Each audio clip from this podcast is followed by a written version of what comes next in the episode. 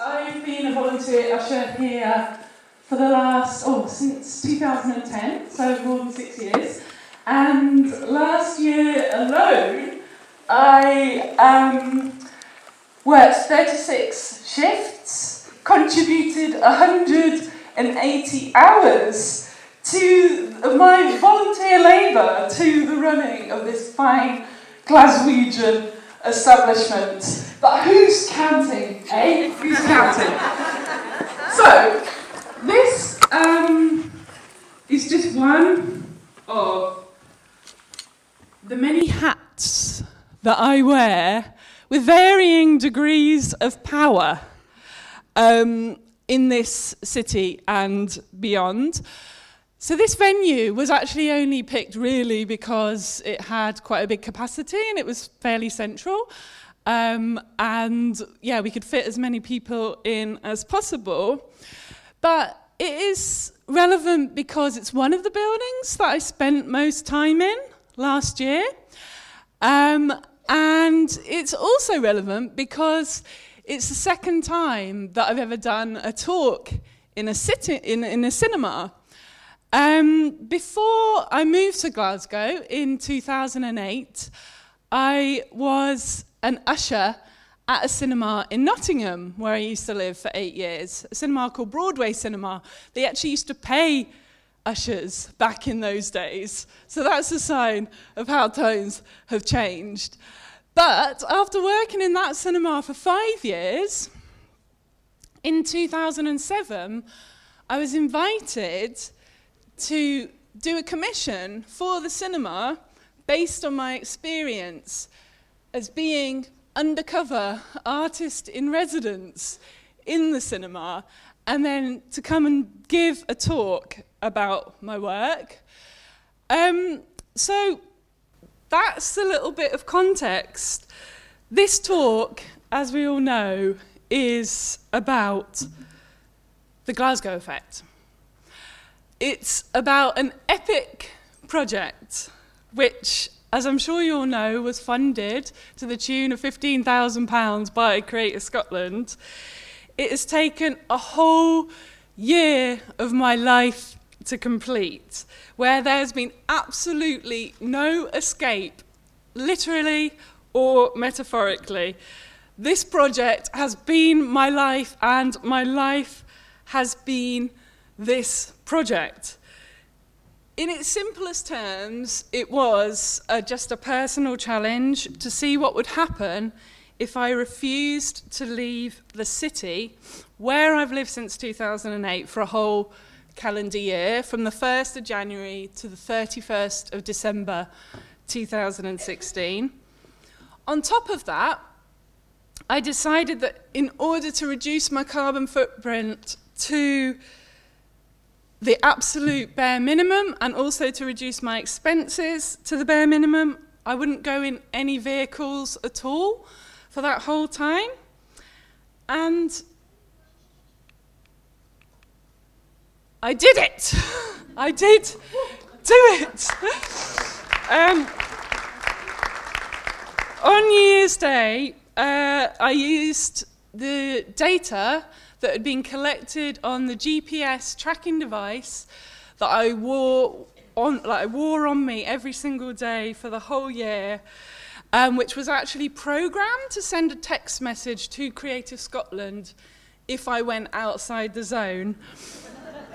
I used that data to make this heat map showing every single place that I went.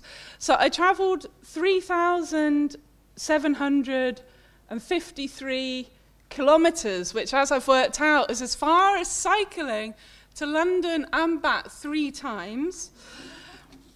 Um, and I travelled. Apparently, I've got a laser pointer on here, which is quite exciting. I don't know if you can see the detail of this. I travelled from, okay, out in the west. Hang on a minute. Oh, I think it's somewhere around here. The western extremity. Gar, uh, Gartnavel, Maryhill. Oh, no, hang on a minute. Gartnavel, Maryhill, um, Milton, Robroyston, Parkhead, uh, Langside, Nitshill, and Priesthill to Whiteinch and Govan.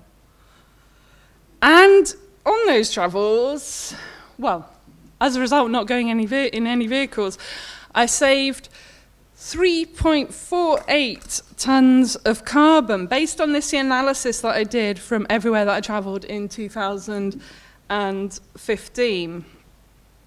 So, regardless of what you think of the Glasgow Fet as an artwork, this sort of reduction is something that should be valued in its own right. Given the fact that the Scottish Government has signed us up to 80% cuts in carbon emissions by 2020.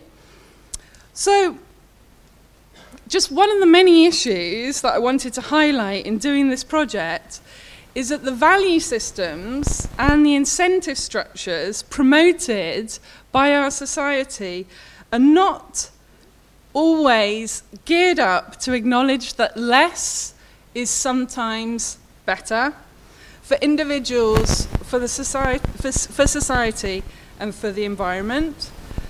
So, this is how the project ended on the 31st of December 2016, in perhaps quite appropriately a fairly low key way.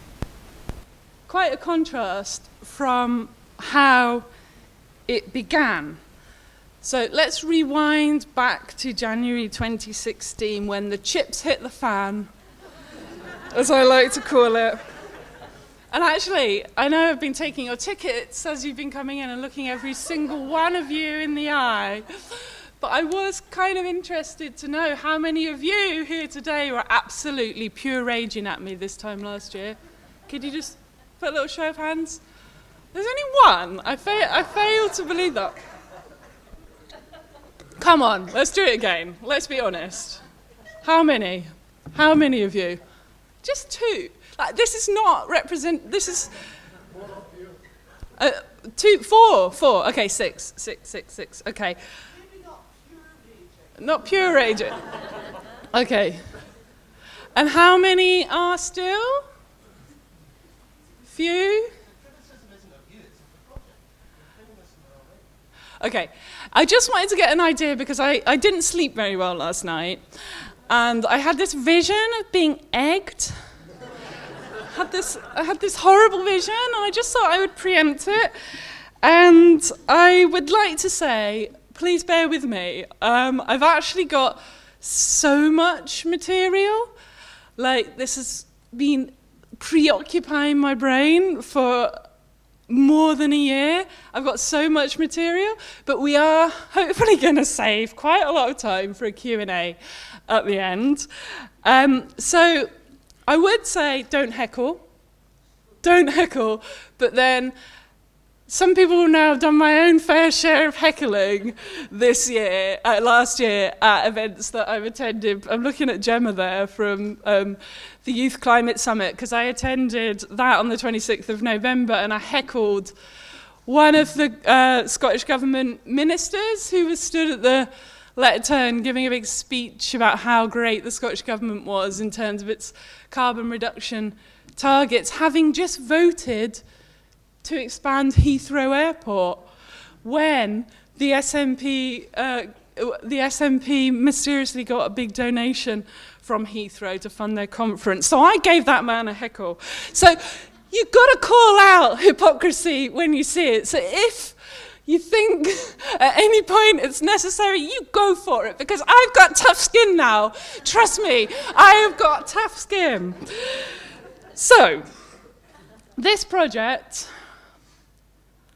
was founded on contradictions.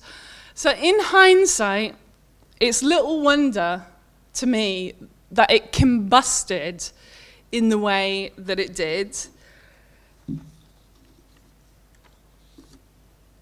I devised it specifically to highlight and to challenge the contradictions in the lifestyle that I'd ended up living as a 36 year old in Glasgow.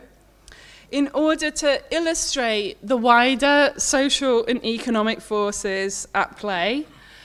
So, why the hell was I living here? What the hell was I doing in this city when my day job, teaching at the university, was in Dundee?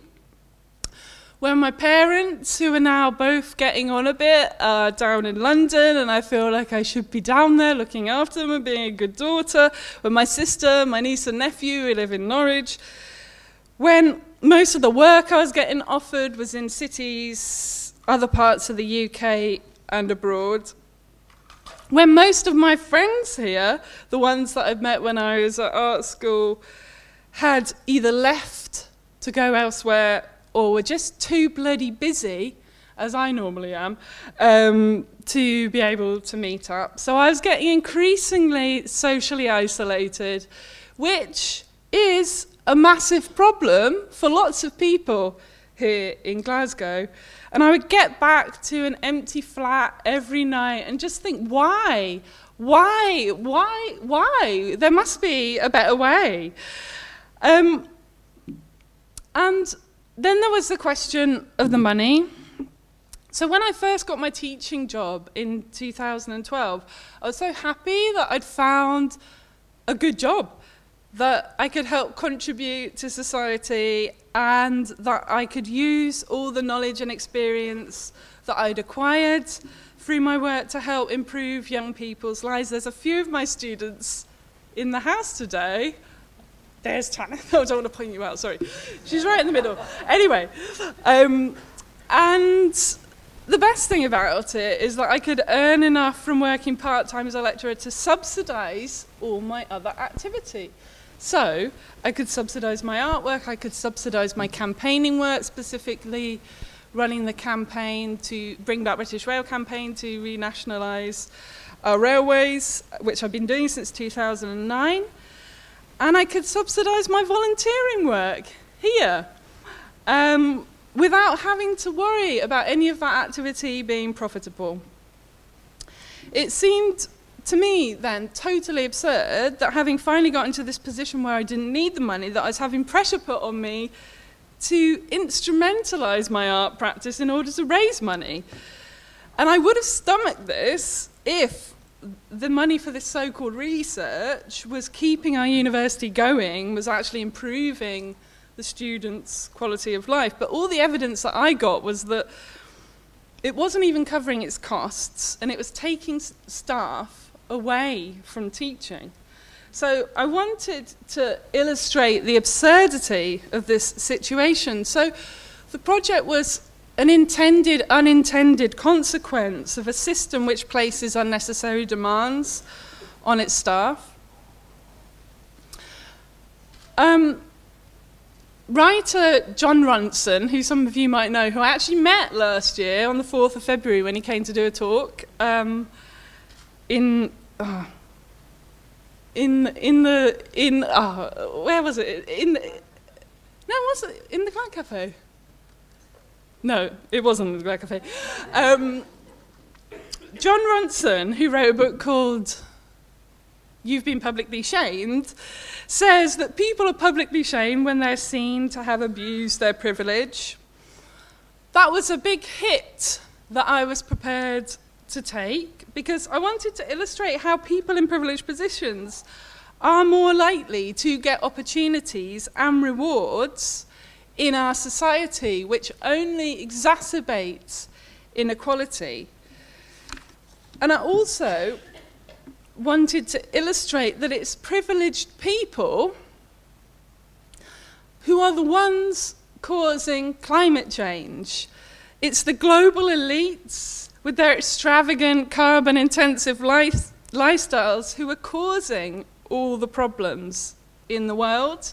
The richest 10% of humanity causes nearly half of all of our carbon emissions, which includes nearly all of us here in Scotland, where in Scotland we are using three times more than our annual that three times more than our fair share of the world's resources to fund our carbon intensive lifestyles. It's not the billions of people around the world who are living in absolute poverty on less than $2 a day who are causing climate change. I mean, their, their carbon footprints are completely negligible. And if we're serious about tackling inequality and climate change, then it is privileged people who are going to have to take a hit. Our living standards are going to have to be reduced. We are going to have to radically transform our economic system to find a way of valuing this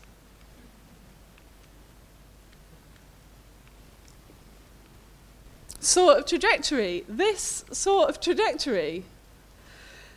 So, as an artwork, the Glasgow effect was a symbolic act of resistance.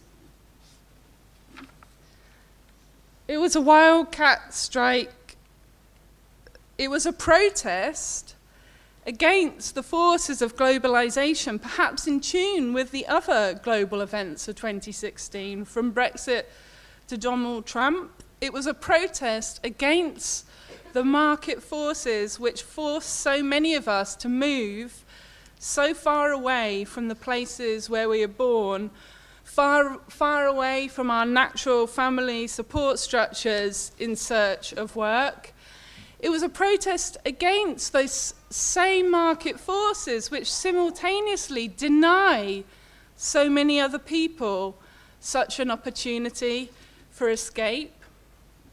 So, as an artwork, the Glasgow effect follows in a tradition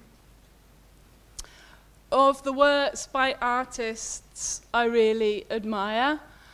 Artists who resist the commodification of their work and artists who really push the boundaries of what art can be.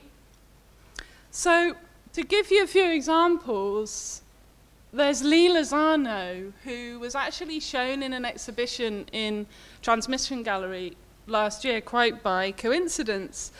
She did a piece called General Strike Piece in, it's actually 1969, I've got the date wrong there, but where she gradually and determinedly removed herself from the art world over the course of a year. And then her most famous dropout piece, which, try this little pointer, was the hardest work she has ever done, something I empathize with, where she totally disappeared and was never seen again. From 1970 onwards. Oh, and then artists like Tehching Hsieh, who some of you might have heard of, has done a series of year long performances. This is his most famous one from 1980, where he photographed himself on the hour, every hour, for a whole year. He didn't sleep for more than an hour for a whole year. Um, he did another one where he lived outside for a whole year, he didn't go under any shelter at all. And this is probably the most extreme, where he built a cage in his own studio and locked himself in it without any books, radio, entertainment, anything for a whole year. And Gustav Metzger's art strike, the first artist to call an art strike, he's a German artist who has been living in London since the Second World War.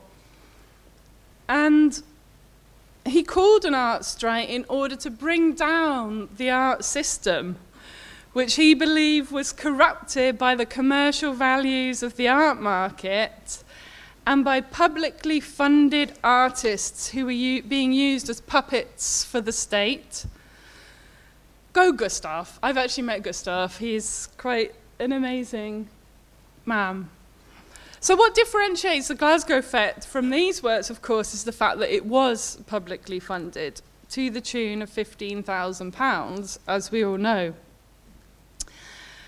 I did what I was told to do. I filled out the form, I played by the rules, but perhaps the one line in the funding application which could now be seen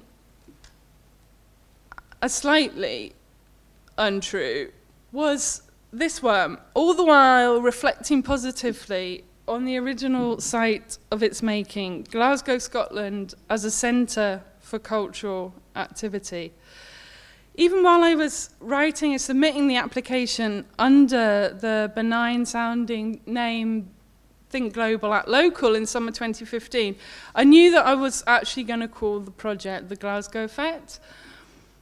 I knew that I wanted to draw attention to the story of this city, which the council and the government's PR strategy, PR strategists would prefer was kept out of sight and out of mind. That is that this city has the worst health inequalities in Western Europe. And by health inequalities, they mean the difference in health and mortality rates of people on lowest incomes compared to people on the biggest incomes. And that premature deaths are 30% higher in Glasgow than they are in comparable post industrial cities in England, like Liverpool and Manchester. And like Loki himself said at our Glasgow Effect event on the discussion event on the 2nd of February 2016, if you're, if you're going to do a year long project in this city and it's not about poverty, then that's the scandal. So, but yet you wouldn't think that from the, yet you wouldn't think that um, if you were to look at the work that this city's prestigious art galleries choose to spotlight and the story of the Glasgow Miracle, which they choose to promote. The fact that I only heard of the phrase the Glasgow effect in 2015, after I'd already been living here for, for five years and existing largely in an art world bubble, to me is all the testament you need of what a hugely divided city this is, where inequalities in wealth and the inequalities in health, which result from that, are,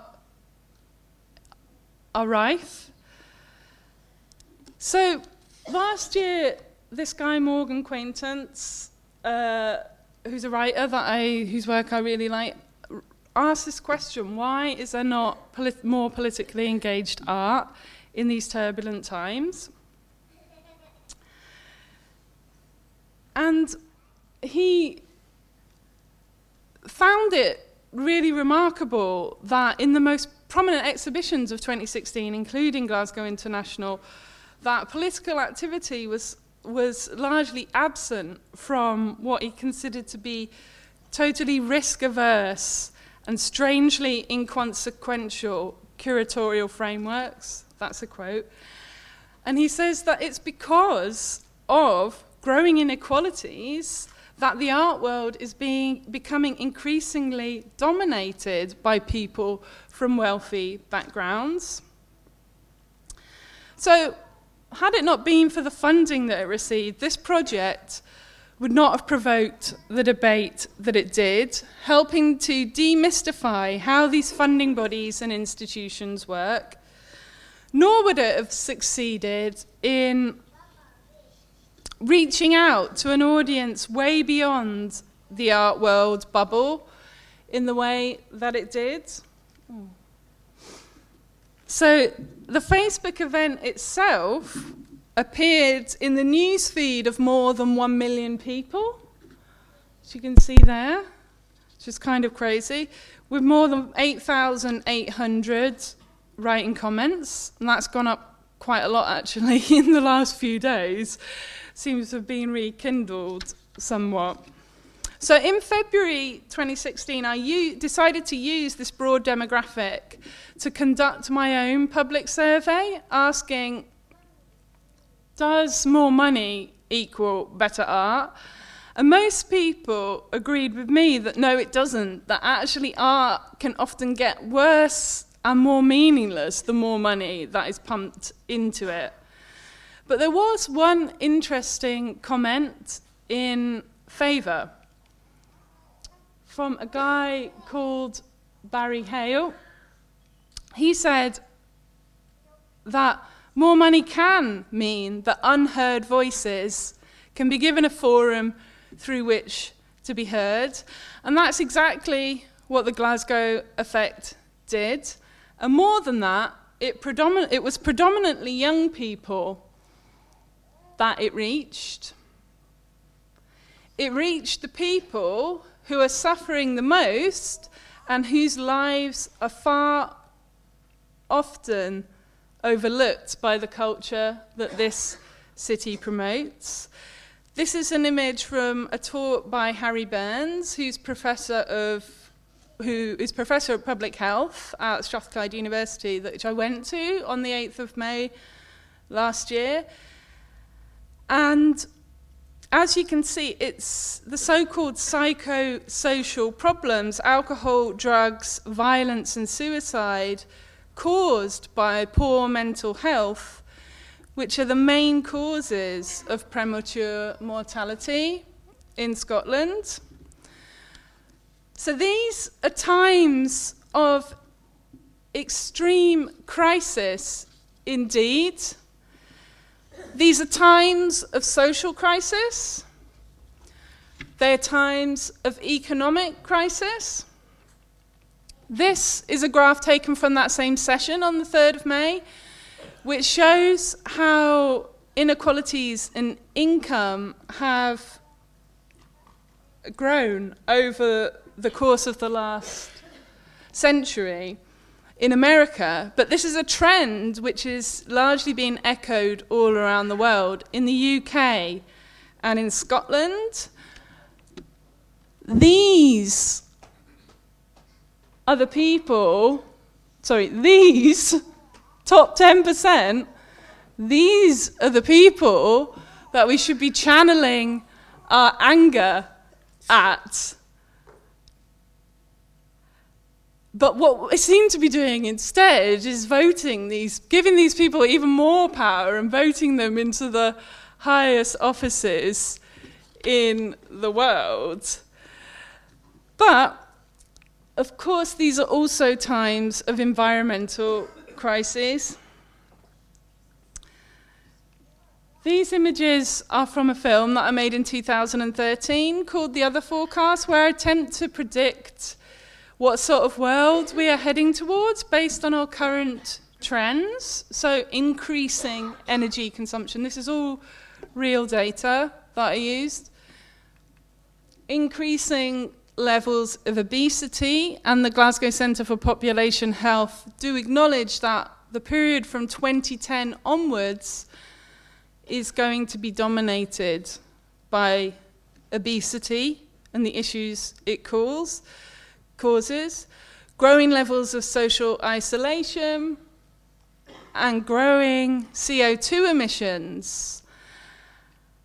And the temperature increase which results from that. So in 2016, while all of this was unfolding and people found ridiculous things to distract themselves with, like deciding whether or not to leave the European Union, global temperatures were increasing to record levels. 2016 was the hottest year on record and the third of record breaking heat in a row. 2016 was 1.2 degrees hotter than the 1990 levels. And that is not good news, given that the Paris Agreement, which was also ratified last year, in order, is attempting to limit global temperature increases to 1.5 degrees C in order to preserve a climate where our species can actually continue to survive. And we're nearly almost there already. So, when we're faced with such hard, harsh realities, I agree it is quite hard to justify making any art at all. And this is a question that I wrestled with when I first arrived in Glasgow in 2008. But I came to the conclusion that it would be difficult to quit altogether because having a creative outlet is essential for a person's mental health, for processing all of the shit that is happening in the world, and of finding a way to give your life meaning. But I did decide that I would try to find ways of creating art, whether that was events, performances, talks, social media shitstorms, which would not require adding any more unnecessary objects to the world. So, when I wrote my dissertation at the end of my two years studying, which was called How to Reconcile the Careerist Mentality with Our Impending Doom, I concluded that artists with the skills and the qualities that they've acquired through their education and their upbringing, could be a huge force for social change if only they could rechannel just a small amount of that time and energy away from self indulgent art into direct political campaigning or community organising instead. And these skills include their confidence, their arrogance, which writer Hans Abbing notes can often come from the fact that they come from above average social backgrounds. It's also their ability to switch between those different hats, to be adaptive and resourceful. It's also their persistence and their dogged determination to complete something that they set out to do despite all odds. So, by framing the Glasgow Effect as a durational performance, which I could have just completed if I'd have done nothing, if I had done what a lot of people think that I was doing, and just sit on my ass in my flat, like living the high life. Um, I could have still completed my performance. I didn't actually have to do anything. So, what I did in framing it in this way was free up a whole year of my time where I didn't have to worry about money and that I could invest that time in a full spectrum of creative, critical, and creative activity from art to activism. I would finally have the time to be an active citizen, to start to hold our public institutions and our politicians to account. I had a hunch back then when I wrote that application that this activity would actually be a win win situation. Not only might it help improve my mental health, we can discuss this later, but by enabling me to start meeting and working with people here and increase my sense of belonging a much ridiculed word which I used in my funding application, which, as it turns out, is actually one of the three key things which people in Glasgow and beyond crave in the communities where they live so much. This comes from a presentation by Pete Seaman, who's the head of Glasgow Centre for Population Health, which I went to on the 23rd of November last year, based on research that that they carried out in Dennistoun. also, I also thought that this active citizenry, which I hope to carry out, would have a lasting positive impact on the city where we live, starting to tackle these crises head on. And quite by coincidence, Glasgow Centre for Population Health published their report last year in May. I didn't know this was coming, um, but it essentially solves the mysterious Glasgow effect. And one of them, it's a, it is a very complex um, issue, which I'll touch on later, but one of the many causes of the social isolation and poorer mental health which contributes to excess mortality in Glasgow is our city's relative lack of particip community participation, that is activism or volunteering, compared to, to cities in England like Liverpool and Manchester. So, in this CommonSpace summary of the report, they write political activism as quite an intense form of mental stimulation can therefore play a double role in terms of public health. It can stave off the damaging effects of social isolation and exclusion by establishing deep ties and bonds within communities, while at the same time having tangible impact on government and therefore improving public health via more socially just legislation. So if you do not think that Creative Scotland should be funding this sort of work, then that's exactly the sort of debate I want to start. It's not that we want less people getting the opportunity to actively engage in the city where we live, helping to make it a better place. We need more. We need everyone particularly those suffering in the poorest parts of the city. This is part of the solution to our public health crisis. So, how are we going to fund it?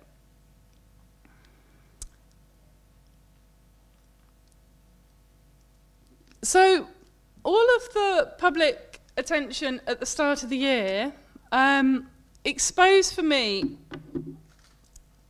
another core tension in the project that is in having this dual role as artist and activist, which I sometimes see as completely oppositional.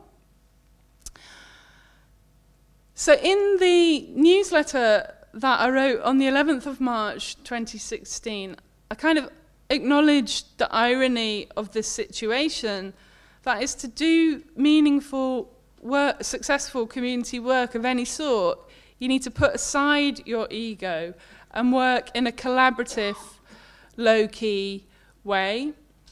So, as a reaction to the public attention, my year in Glasgow became the perfect opportunity for me to attempt to live the plan of action which I outlined in the essay that I wrote in 2010. I'm just going to run through these because I reread this essay last year and I was struck by some of the things that I'd written six years before. This is kind of illustrating how I believe the role of the artist needs to evolve in order to start to investigate, expose, and challenge the multiple crises that we face. So stand back and view the world objectively. Offer an external critique of the system. Develop ways of working outside institutions. Escape solipsism.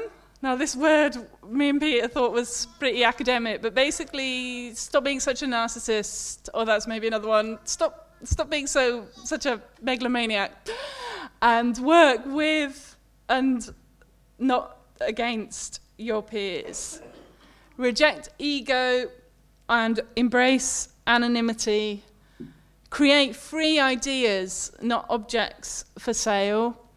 Abandon the trajectory, find motivation in legacy, in, in, in uh, immediacy, not legacy. Heavy on words such as abandon, this is a quote from what I wrote.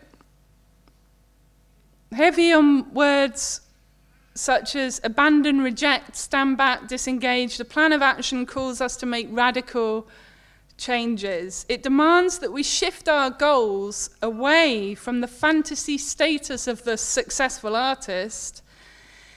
It makes our new role seem far less glamorous than our dreams may have envisaged, insisting that we renounce our vanity, abandon our egos, move towards collectivism and anonymity. In short, commit career suicide. So, um, quite a lot of my adoring fans on Facebook, uh, quite a lot of my adoring fans on Facebook, have been politely getting in touch.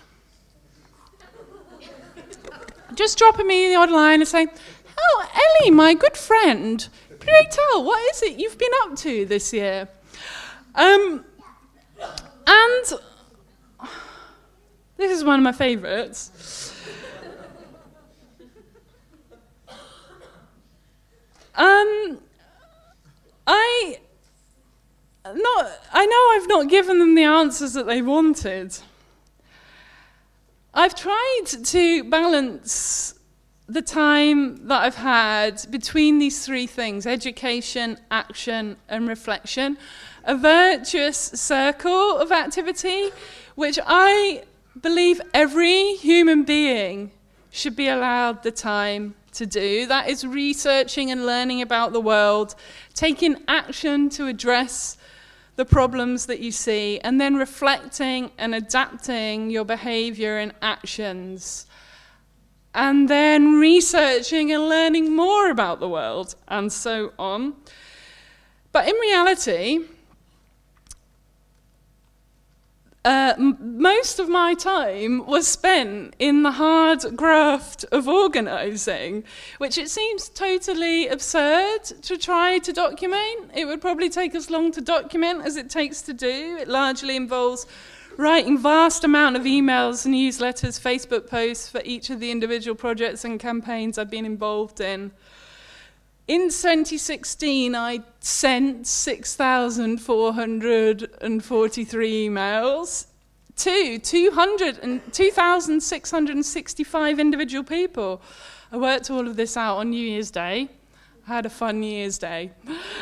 Um, I sent 16 newsletters on the various email lists that I, mad, um, that I managed to 74,236 individual people. I stuffed 1,000, 1,129 envelopes. That's largely for the Bring Back British Rail campaign, and that is not abnormal actually, that is just an annual occurrence. I did countless face, Facebook posts which go out to more than 1,000, 107,000 677 follow- followers of the various pages that I help manage. And by the way, I have got a massive spreadsheet with all of this in. Um, I had 176 meetings with 134 individual people and three different working groups that I was a member of. I organised six demonstrations. I attended 14 demonstrations. I helped to organise three public events. I spoke at eight public events and I spoke at six events via Skype. I organised two public screenings in my flat, which is something that I said I was going to do in the original application, or that I might do in the original application. And I did this um, as part of the Scalarama and Radical Film Festival, r- radical film festivals, being advertised as not wanting to put my address in a, on a public forum, they were advertised as a secret location. Was anybody at those? Anybody here? Yeah. Oh, yeah, I mean, there's like 20, 20 oh, we got one. We got one. Oh, yeah, a couple. Couple, yeah. See, it did happen. All of this shit happened. I am not joking. Um, and I also attended 221 public events. 221, which is loads. Um, talks, discussions, films, performances, exhibitions. Sometimes I asked questions, sometimes I heckled, sometimes I just sat quietly and behaved myself. I have met and worked with many people through the projects and campaigns that I've invested my time in, and hopefully there are a good few of you here today. I think it would be unethical to identify anybody who doesn't want to be. Um, and there are literally thousands of people who, whether they're aware of it or not, will have in some way benefited from my labour last year. Millions of people, in fact, if you include all of the media coverage, not just the media, discount the media coverage from the Glasgow Effect, just the media coverage from the campaigns that I'm involved in running, millions of people. But I don't actually want to dwell too much on any of the individual projects or campaigns that I've worked on here today, because I don't want to risk, they're too important. And I don't want to risk any of them becoming any less successful or effective for being associated with the toxic Ellie Harrison brand. Nor do I want them to be mistaken for artworks, as the art world may have a tendency to do, because quite, a lot of them quite simply are not. And for political campaigns, I believe that it can undermine the campaign's effectiveness if it's understood in that way. So, how are we doing for time, Peter? Oh, okay. I have to admit, I was actually still working on this talk this morning. Um, just because I've got so much material.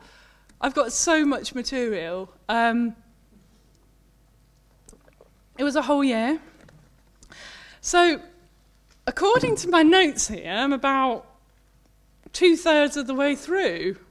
So maybe I'll just carry on with this final section, which is a sort of roughly chronological um, romp through my year's research and activity, outlining how my thinking developed.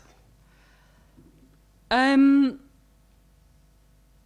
and it might get even more rantier from this point on, because I haven't quite had enough chance to uh, edit it. But but here's go here goes. So, in January um, 2016, a year ago,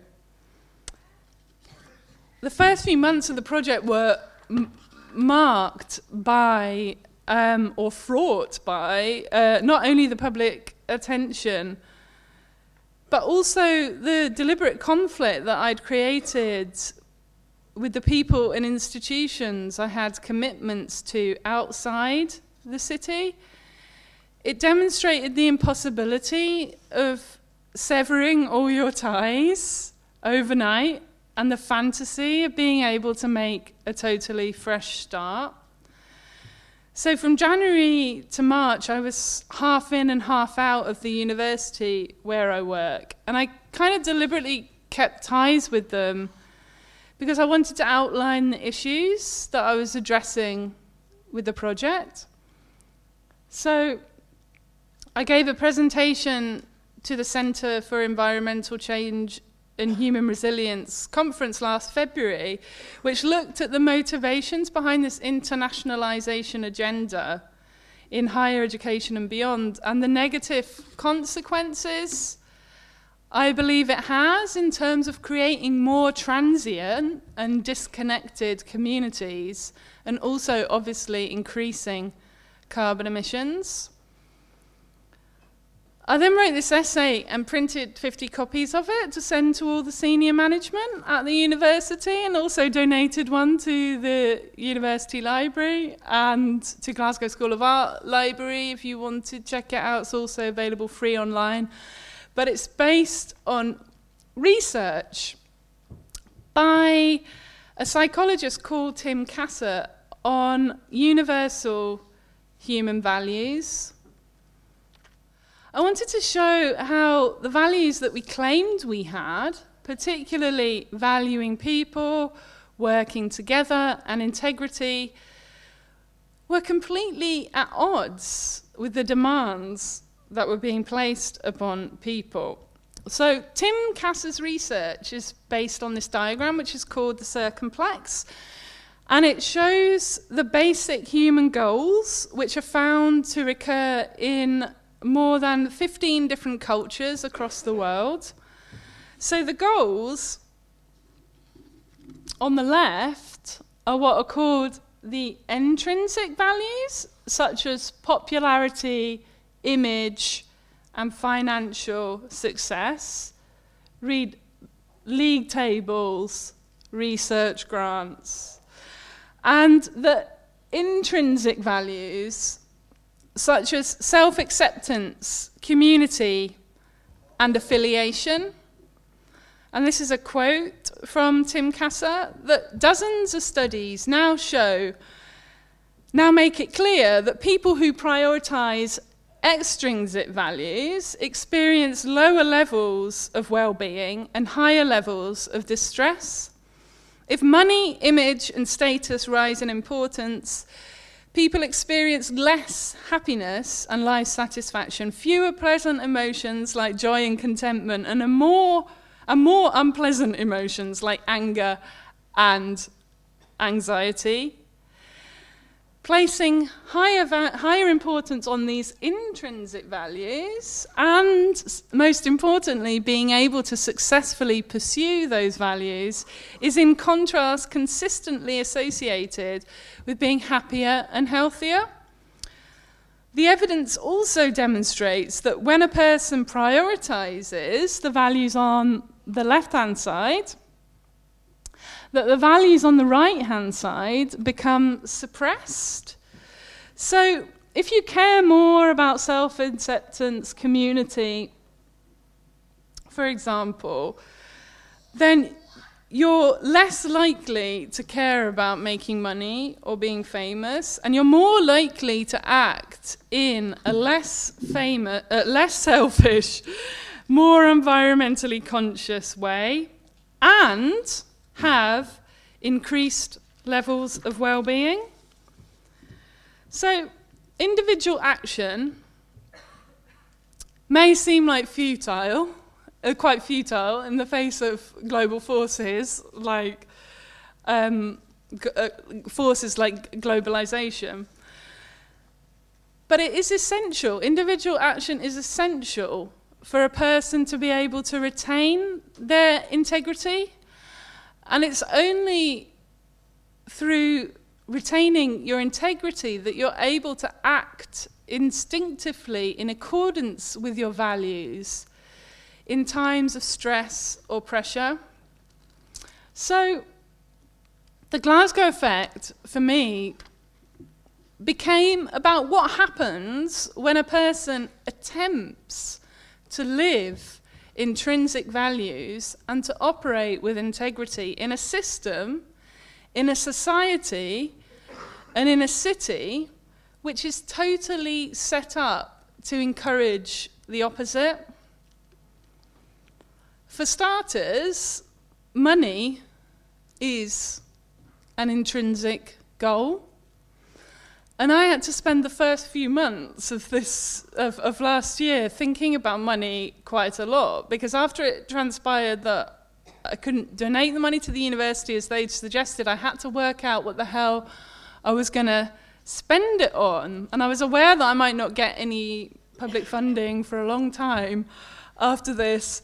So I wanted to make sure that it would go as far as possible. So I spent a few months analysing my living expenses from previous years in order to work out the bare minimum that I would need. £8,400. So after I after all my bills and housing costs were paid, and my housing costs are cheaper than a lot of people's because I own my own flat, I had £80 a week for my food and other living costs. So it's more, much, much more than asylum seekers get. More, much more than job seekers' allowance, but still a relatively modest sum. Certainly enough to live on if you're lucky enough to live close to where you work and need to go, close enough to be able to cycle or ride a bike, that you're fit and healthy enough to be able to cycle, uh, sorry, to, to walk or ride a bike. Um, and certainly enough if you don't have to pay the extortionate bus fares on the horrific rip-off privatized buses in this city. It's enough if you've got the time and you've got the knowledge to be able to cook cheap and healthy food.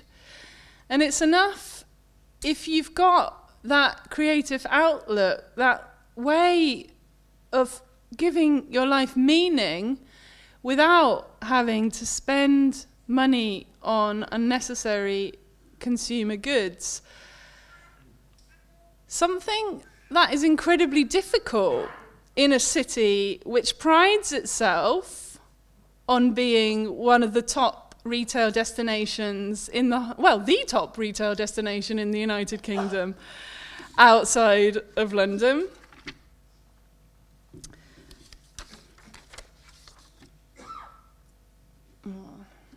On the 30th of June last year, I attended another Glasgow Centre for Population Health seminar.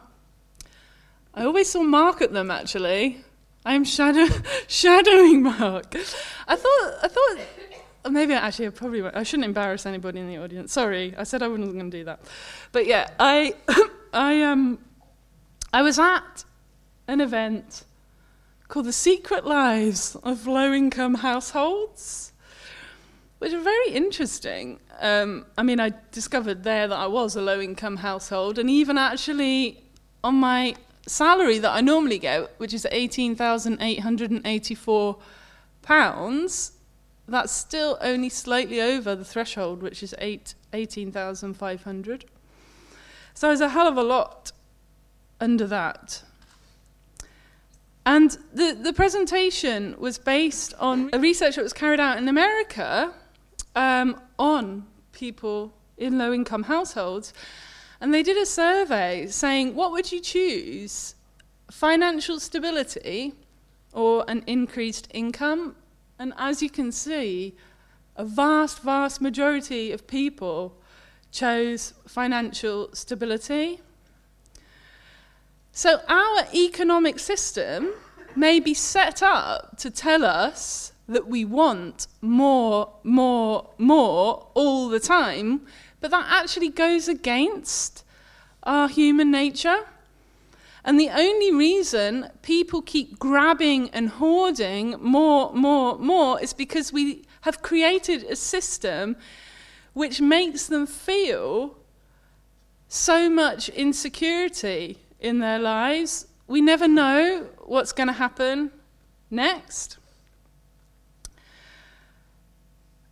So it was at this event that I found out that they were going to do a similar study into the secret lives of low income households, which was about to start in Glasgow. And one of the things that happened to me at the beginning of the, uh, of the year, because I've got quite obsessive tendencies anyway, I consider myself to be a recovering data collector, in that I don't collect data about my life anymore, but it's difficult when you're under so much public scrutiny. So I did keep a, a receipt for every single thing I bought this year. I had a massive pile of these receipts and a huge spreadsheet. It's all been typed into a spreadsheet. And I didn't know what the hell to do with that. Like, do I really want to make that public? Like, I'm all for um, transparency and accountability and public ownership. Um, public ownership of institutions because it makes them more transparent and accountable, but it goes slightly too far when it's just one individual. But I wanted to do something with these receipts, so I discovered that I could actually use them in some way where it would have some social good by signing up to this study. And the study aims to look at the relationship between how people manage their finances and how they manage their health. So, for the last six months of 2016, I was having a monthly meeting with my researcher at Caledonian University, and we were discussing all of these things. The results will be published next summer. Oh, sorry, this summer, uh, 2017. And the study is called FinWell, which stands for Financial Well-being. Um, apparently, I'm quite an anomaly in the study. Maybe because I have actively chosen this low income rather than having to survive on it. But also because all of the detailed analysis that I did at the beginning of the year on how much I would need enabled me to distribute the money through um, BACS payments so that I knew that I was going to get this regular monthly allowance so that I wouldn't have to think about money too much for the rest of the year and risk that suppressing my intrinsic values. So the aim was that I wanted to get to the point rather than people asking me whether I was getting paid for different activities that I was doing, what was voluntary and what wasn't. I wanted to get to the point where I was just doing the activities I was doing because I really believed in them and I really cared about them. Isn't that a situation that we want to create for everybody? So, okay, this is where it gets really ranty actually, these last few pages, because I did just write this this morning, but it's quite fun. Probably get me into even more trouble. But it was about March time 2016, I started to get my confidence back a bit and emerge out into the city after everything that had happened with the social media shitstorm. And the one person that I was really angry at was the head of Glasgow City Council. How could this man who takes a salary of £60,000 of public money every year and whose party has presided over the making of Glasgow's public health crisis since the 1950s, how could this man take a pop at me?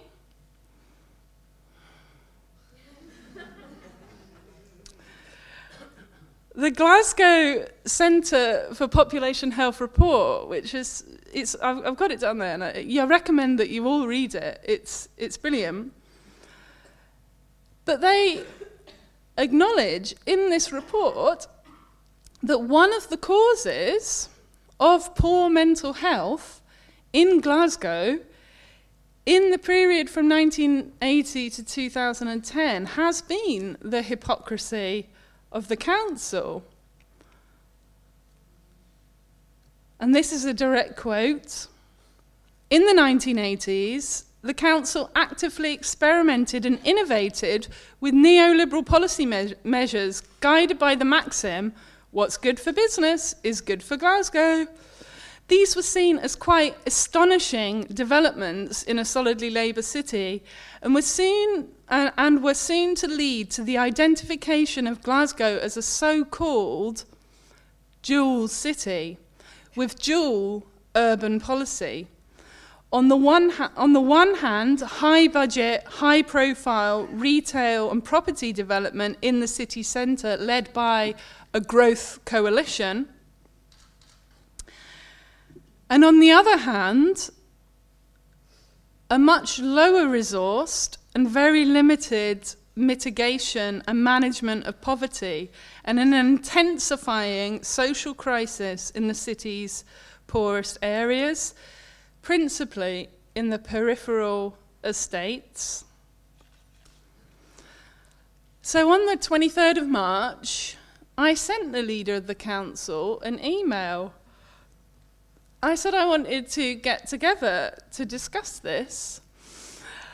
Um, he was a bit too busy to see me, but he did arrange a meeting with his deputy and the head of Glasgow Life on the 3rd of May 2016.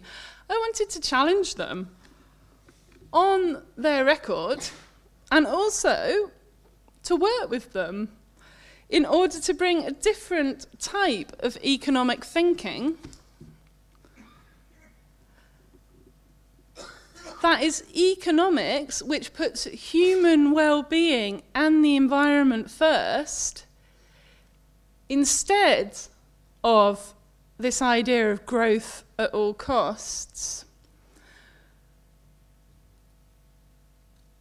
So this led to several meetings with council officials and a public event which I helped to organise, which we held at the City Cham- Chambers on the 30th of November 2016, which aimed to bring New Economics Foundation, who are my gurus. If you don't know the New Economics Foundation, do check them out, to bring their thinking about people, economics as though people and the planet mattered, to bring those ideas into the belly of the council beast. The one line that sticks in my mind most in that Glasgow Centre for Population Health report is this one.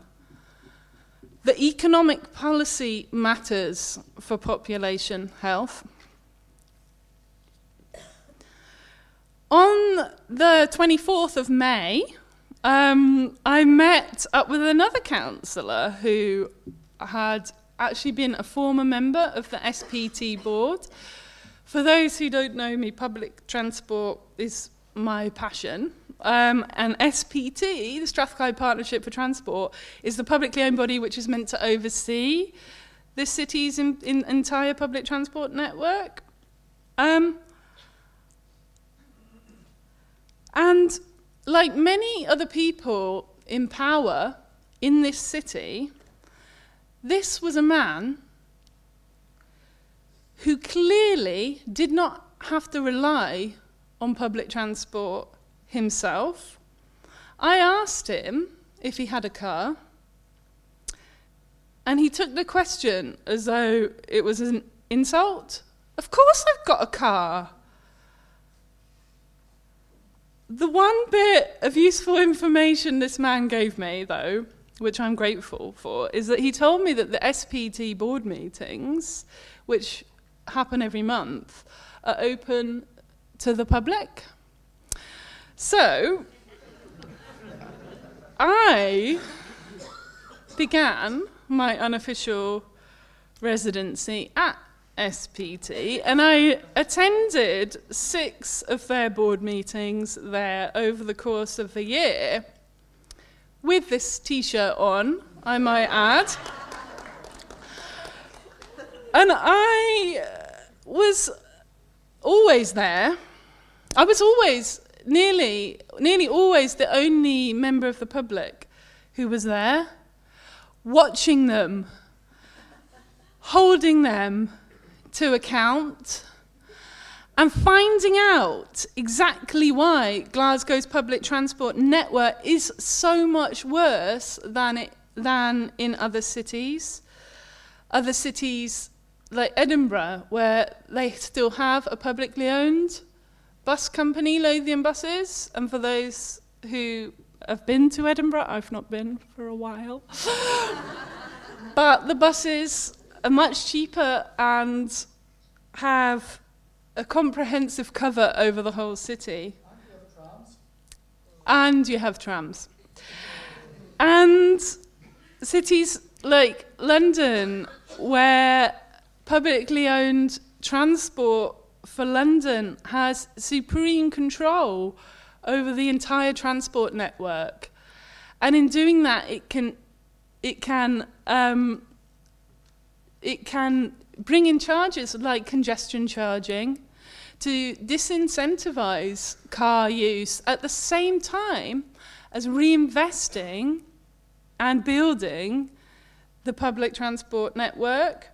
And London's the only city in the whole of the UK where bus usage has actually grown over the last 10 years. On the 7th of June, um, I submitted an FOI, a Freedom of Information request to SPT. I wanted to know how many of the board members had cars themselves. Anyway, they wouldn't give me this information. But I suspect, I suspect it's quite a, a high majority. Um, and to me, that is the scandal that people who are making decisions about our public transport network are not actually the ones who have to rely on it themselves. So, as I learned more about Glasgow's history throughout the year, I discovered more about the damage that had been inflicted on its citizens in the massive urban redevelopments of the 50s to the 70s. So, developments which have served to create a far less equal and a far less sustainable city. Massive social injustices have been done to create the situation that we have now. This map is from the 1930s, which shows a world class fully integrated, publicly owned public transport network. A hundred miles of tram lines reaching everyone in all parts of the city that everyone could access. This was all ripped up in 1962 and replaced by this. Something which only the privileged minority in this city can use. So, this is a paragraph which I wrote on the 30th of September 2016, which sums up all of my thinking on this. Glasgow is the city with the lowest car ownership in Scotland 49% of households compared to 86% in Aberdeen. Yet, our cityscape is completely dominated by the sight, noise, and smell of motorways. This car centric infrastructure has created a divided city of haves and haves nots. Those who own cars and can glide over the epic flyovers and experience their spectacular views, and those who have to negotiate the underworld of underpasses and endure the noise and air pollution which filters down from above. But increasing car ownership is not the answer to inequality. Glasgow Centre for Population Health research shows that the sedentary lifestyle, which car use encourages, is actually even more hazardous to health than smoking. Instead, we need to radically rethink our cities so that everyone can get around easily and live happy and healthy lives without need or aspiration to own a car. So, this disastrous planning of the 50s and 70s has created a situation where Car ownership is now used as a measure of deprivation. I found out about this at the Public Health Information Network seminar that I went to in September 2016.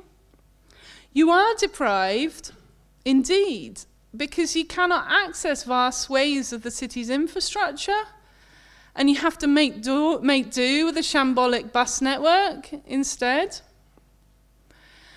And it's the stigmatization that comes with this, which has such a profound impact on mental health, and explains why that councillor probably wore his, ba- his car like a badge of his success. It was Margaret Thatcher, of course, who deregulated the buses in 1986, um, which paved the way for the mess that we have in Glasgow now. And then, quite cruelly, she supposedly said this, it's not totally attributed to her, but she said, You should consider yourself a failure if you're still on the bus at an age of 30. But bus regulation has been a devolved matter in Scotland since the Parliament was set up in 1999, and successive Labour and SNP governments have failed to address this as an urgent priority, which totally undermines their claim to poverty proof their policies. At a presentation that I went to on the 6th of October 2016, uh, uh, it was actually an activist training day run by Friends of the Earth about air pollution. Somebody from Cycling UK presented the details of one of their campaigns, which is based around this idea that a third of all journeys made by car are under five kilometres. So, what they aim to do is to shift all of those um, journeys onto biking or walking instead to drastically cut air pollution and carbon emissions. So, going back to my heat map from 2016, that's a five kilometre radius. Um, And as you can see, I rarely went outside of the distance that they're trying to encourage people to cycle as what's seen as being um, about as much as people could reasonably be expected to do in a commute. The fact that Glasgow's peripheral housing estates which I mentioned earlier, are all way beyond that five kilometre radius, just shows the extent to which redevelopment in the 50s, from the 50s to the 70s, has not only created a spatially divided city with the Glasgow Miracle largely taking place within easy reach of the city centre, whilst everybody else is stuck outside, but also the urban sprawl which was actively encouraged, not just in the um, peripheral housing estates, but also in the new towns, which are even further away and were spread across the whole west central Scotland conurbation. This is exactly the opposite of what you need to build a sustainable city where people can easily walk uh, or cycle to where they need to go. 300,000 people tran- uh, drive into Glasgow every day, 150,000 people every day from Lanarkshire as a result.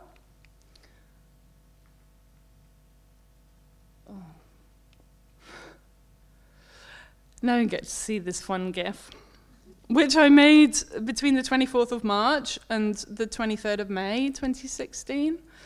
It's the view from my studio, which looks over the M8 and up to Royston.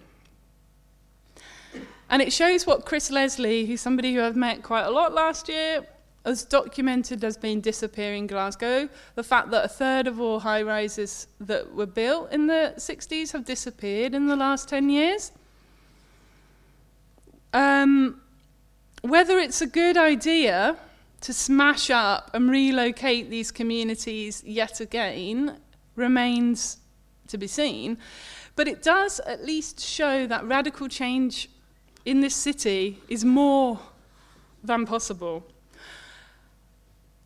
In, 20, in last year, uh, Nicholas Stern, who published the Stern report, the famous Stern report on the impact of climate change in 2006, spoke about the urgency of this period in time in terms of the infrastructure that we choose to build.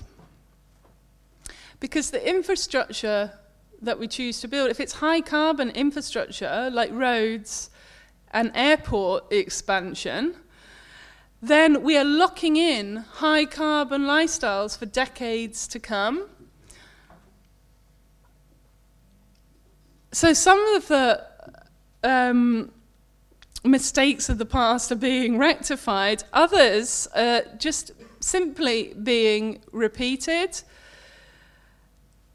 doing exactly the opposite of what we need to promote a more equal and sustainable city. We're spending yet more money on another city centre redevelopment plan when all the evidence shows that we need to be redistributing wealth to the periphery of the city, not creating even more polarisation between the two. We have 60 million pounds being spent on a new motorway in the east end of Glasgow, which is actually continuing, continuing the flawed plan which was set up in the 19 which was dreamed up in the 1950s before they knew about the impact of car use on air pollution and climate change and the massive health risks caused by the physical inactivity that that encourages. But the council have agreed to build this final leg of the so called East End regeneration route right through the heart of the East End, where only um, where 57% of people don't have access to cars. And from just before Christmas, this is a Scottish Government budget which shows how Motorways and trunk roads have the biggest increase in spending.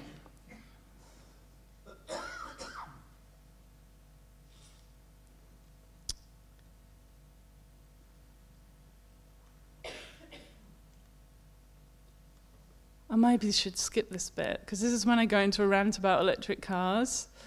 But this is the Blythswood Hotel. To me, this is inequality on wheels. This is what happens when you waste lots of public money on the richest people, privileged, privileged people in society who do not want to give up though any of those privileges. They like to believe that they can continue dri- um, driving. And the reason I want to show this is because it evidences the need to address social, environmental, and economic problems at once. I want to end with a note of optimism. Very important. Activism works. If people are allowed the time and resources and are empowered enough to hold our leaders to account, then change can happen, especially in a small country like, like Scotland, where the Parliament is relatively close by. Um, and on the 20th of December 2016, we submitted a petition to the Scottish Parliament petitions committee with 1,700 signatures demanding the re-regulation of our country's buses. On the 5th of January 2017, just three days ago, we held a public meeting with passengers' unions and other campaign groups to demand the public ownership of ScotRail. These cam- if these campaigns are successful, as I hope they will, then it will be the beginning of the urgent process to rebuild a world class, fully integrated, publicly owned public transport network for everyone in our city. And if any of the other projects and campaigns that I've been working on, um, and which I will continue to work on, uh, are successful, then I hope that it will be in some way down to the time and energy I was allowed to invest this year. So I came here as an economic migrant in 2008 in search of the Glasgow miracle. We are the most loathed of human beings, I believe. I didn't realize quite how much, of course, until last year. But the outsider's view can offer a useful perspective on a city based on their experiences of having lived in places elsewhere. So I'll just finish up with the two things that shocked me most on my first night in Glasgow in 2008. It was when I bought a portion of chips and I discovered that all the chip shops in Glasgow use saturated animal fat to cook the chips in, which is like totally the opposite from Nottingham, where all the chips are cooked in unsaturated vegetable oil, which was such a shock. And it also meant that I couldn't really eat them, seeing that I'm a vegetarian.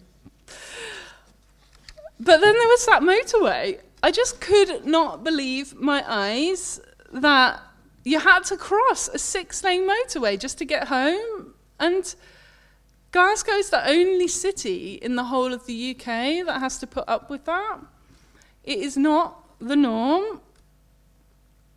And the fact that it's not even mentioned in that Glasgow Centre for Population Health report, I think is a massive oversight, given the profound social and environmental damage that it does. So now, I'm so sorry, it's been so long. It was the, how long was that interlude? 15 minutes. Okay, we're going to now um, hand over to Peter, who is going to um, chair a discussion. Um, Peter, I met in 2009, I think, at the art school when he did a he, he got us to read a book called Why Are Artists Poor, which I thought was actually a very interesting book. Um, and it's actually where I first heard about those intrinsic and extrinsic values. And he now kind of works in an anonymous and collaborative way as part of an organization called Wave Particle where the wave being inside the system and the particle being outside the system. And he's interested in the tension between the two. So I, I find that all that fascinating. So please come up and join me, Peter. Okay, so.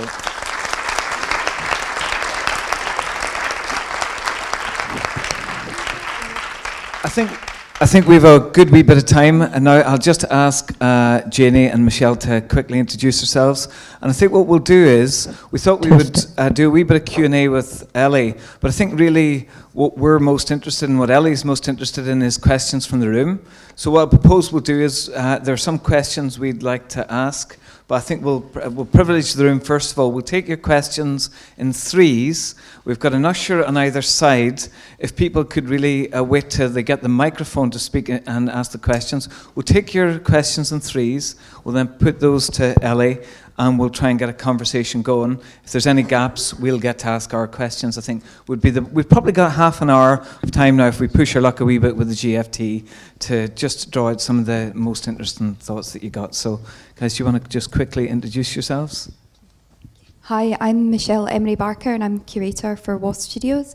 Um, Ellie has her studio uh, within our organisation. Hi there, my name's Janie Nicoll and I'm the president of Scottish Artists Union, which is the main campaigning body in Scotland representing visual artists and craftspeople. Okay. So uh, once again, could we just could we just start with a wee uh, uh, a wee thank you? We've we'll thank Ellie in her time, but could we thank the volunteer ushers who are going to be rushing up and down now, trying to bring you a wee mic? Thank you very much, the volunteer ushers. So. Um, could we take could we take the first three questions, please? So the deal is, if I see a hand up, I'm going to point at you, and I'm going to try and get you a mic. Could we start with the gentleman at the back? Could we get him a microphone, please? We'll take your question, and guys, can you note the question, and then we'll take the next one. Hi, Ellie. I think one of the criticisms or the lacks of understanding early on in the project was very many people in the public see artists as people who make things a picture or a thing that you could hold or possibly buy. What is the closest, do you think, to a thing that you could say you've made this year that you could point to people and say, that's the thing I did? Okay, brilliant. Thank you very much. So it's that idea of, but our artists seen and are understood to be object makers, and uh, asking that question back to Ellie, and if there is a kind of tangible, physical thing, or you know, she's already touched on that. Thank you very much. Okay, if people, if you feel like you'd like to identify an organization that you represent or, or anything else, please do that. If not, that's also perfectly cool. Could we take a question here from this gentleman uh, with his hand up? Thank you very much. Hi, guys. Uh, thanks for that. It was an amazing talk. Um, I just want to put a wee, I want to find out your opinions on, because it sounds like you've had an amazing chance to do something which I think everyone should have a chance to, which is like a citizen's basic income. You've basically had an income that's allowed you to explore whatever the hell you want to explore, and it sounds like you've done like amazing things with it, man. So I would love to hear what you guys all think. Um, talk about activism and your artistic opinions and your uh, uh, kind of political opinions on a citizen's basic income. Brilliant. Okay, thank you very much. Basic income, as people will probably have seen, is now being discussed as Glasgow being a trial city for the basic income. Uh, very exciting, and I think in relation to many things Ellie's interested in, a very topical question. So, basic income, thanks very much. Maybe uh, one question from the front here, if we could get a. We'll try and get to everybody's questions if we can. Thanks. Um, David Jamieson, a journalist with the CommonSpace uh, news website. Um, is it not um, a limitation of your project that it didn't explore the relationship between poverty and wage labour? And we now know from statistics that most people who live in poverty work. Now, I know you worked in the project, but you weren't receiving a wage for your work, which is obviously part of the history of poverty and the contemporary reality of poverty in Glasgow. So the question being, uh, you know, the tensions between poverty, wage labour, and is it a failing of the project not to maybe get its teeth directly into it, or maybe the project did? Okay, thank you for the first two questions. The rest of you, please hold on to your questions. Um, Ellie, do you want to choose which one to take first? Do you want to? Yeah. The thing. Oh. Um, Subjects. Yeah, I guess maybe the. Oh yeah, maybe maybe the maybe the last one first. Um, yeah, I mean, it was a completely kind of unnatural situation that I was in. Um, but maybe just so it, it, yeah, so that I think it links onto your question in that maybe the way that I was living was a sort of prototype for how we hope other people, everyone, will get the chance to live in the future. Um, so, is it enough?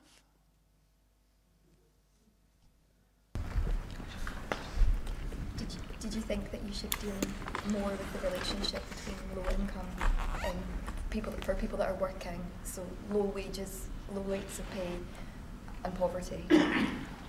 Yeah, I mean, the thing about actually, I will say a bit more about this. Sorry, I'm a bit tired because I couldn't really sleep last night. Um, but the thing I want to say about this, and I'm actually speaking at the event, the Citizens the universal basic, income event in February. They've been doing like monthly events, and I will be at the next one in February. We can go into this in a bit more detail. But um, yeah, I guess one of the things that concerns me the most is the way that the cost of living has exploded out of control since all of our basic services and industries were privatized in the 80s and 90s. And actually, that's where I, I think the fight should be to reclaim all of the things that we all need in the world to be able to live our energy, our housing, our transport. We need to reclaim those things. They're our things, they should never have been taken away. To bring down the cost of living, people don't need to get paid as much as they get paid. And so that's where I think the fight should be because then we don't need to have we all don't need to have so much money like that's the ideal situation in in in my view the, the other question i guess that you haven't really touched on is um, this kind of understanding of what artists do artists yeah. are people that make things and and you, i guess what's the closest thing that you've done this year to a, oh. a an object or thing i think um I was talking to Peter about this last night, and I think like everything that I've been through has been quite intense, but it feels to me like a maybe a bit of a birthing pang to enable other artists to be able to work in this way. In the future, more artists to be able to work in this way in the future because I understand that people don't understand what I'm doing. Somebody wrote me a comment the other day on Facebook saying that they'd done a shit that was more talented than me, which I thought was rather nice. Um, but I, um, I'm probably going to get loads more now. Um, but yeah, I think you know, I believe that this is the way we need to be investing critical and creative skills. Like, I hope I outlined that this is a crisis time um, in terms of this infrastructure that we're choosing to invest our money in. Um, so, I mean, I have I have made things. I've I've made T-shirts. I've made pamphlets. I've made all sorts of stuff. Um, but like I said, I don't really want any of those things to be seen as artworks. Um, I feel like this process, all of it is. It, it's amazing to have made something so big with no physical form could I just ask, uh, Ellie, I was interested in asking the question how many people in the room would class themselves as an artist, just out of interest? And therefore, could I ask how many people in the room would not class themselves as an artist by show of hands? Okay, a good number, great. You'd say two thirds artists, one third not. I think that's really interesting, part of the interesting part of the project. Okay, um, we're sitting on a few questions, but I'd like to take another three questions. If we could, could we just go through the same process again? Could I get the mic to this lady with her hand up here?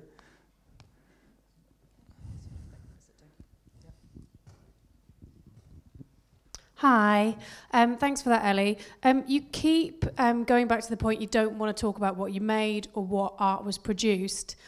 Um, and the talk was interesting, but maybe a little meandering, and it feels like this year is too much to fit into an hour. Um, and you've discovered so many things by maybe the reaction in January last year that have put you in a position where you just wanted to learn, learn, learn, read, read, read, discover. Um, and you keep saying you're knackered. Would you say exhaustion from actually immersing yourself in this is an outcome, and maybe that's an artistic thing, that referencing the artists you talked about that had inspired you doing year long projects? Like, you must be exhausted.